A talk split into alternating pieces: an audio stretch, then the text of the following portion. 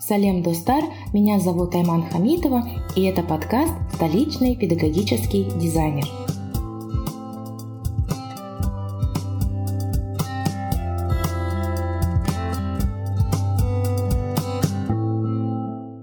Кто такой инновационный преподаватель? Для кого-то это обязательно связано с технологиями, различными девайсами, но на самом деле инновационным считается любое преподавание, которое подразумевает креативность и то, как эта креативность применена в методике и учебном материале. То есть это не только внедрение различных приложений образовательных технологий, но внедрение методик обучения с целью улучшения опыта обучения. И чтобы понять лучше, давайте разберем качества, которыми должен обладать инновационный преподаватель. Есть исследование, которое выявило, какими характеристиками должны обладать инновационные преподаватели с точки зрения самих преподавателей, но и также их студентов.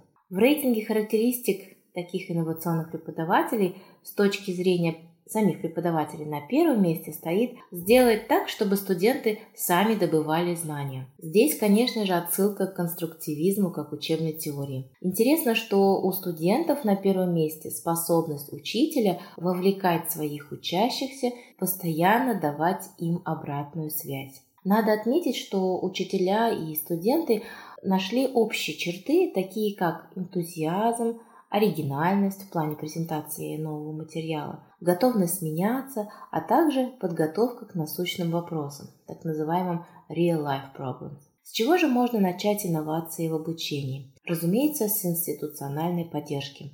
Университеты должны обеспечить учителей должной инфраструктурой, политиками, стратегиями, технологиями, поддержкой в виде педагогических дизайнеров и так далее. Иногда необходимы мотивационные пакеты поддержки, как программы повышения квалификации, обучающие внедрять инновации в обучение, либо выделить 2-3 месяца для того, чтобы преподаватели могли сделать редизайн своего курса. Иногда некоторые университеты также проводят и конкурсы по отбору самых инновационных преподавателей. Затем этих людей, конечно же, награждают, о них узнают э, все университетское сообщество, то есть это тоже может выступать как мотивация. Если же пока должной поддержки нету, то что может сделать преподаватель? Я бы рекомендовала начать с маленьких шагов, и, возможно, вы знаете, что определенная тема, например, в вашем курсе вызывает особые сложности у ваших учащихся. И вот здесь можно добавить учебные мероприятия с применением техник активного обучения. Силабус – это еще одна возможность поменять что-то в своем преподавании, а точнее улучшить опыт обучения для своих студентов. Есть такое понятие, как Liquid Syllabus. Liquid Syllabus – это, э, так скажем, информация о курсе, написанная приветливым, ориентированным на студента языком. Обычно такое приветствие также включает э, краткое дружелюбное видео.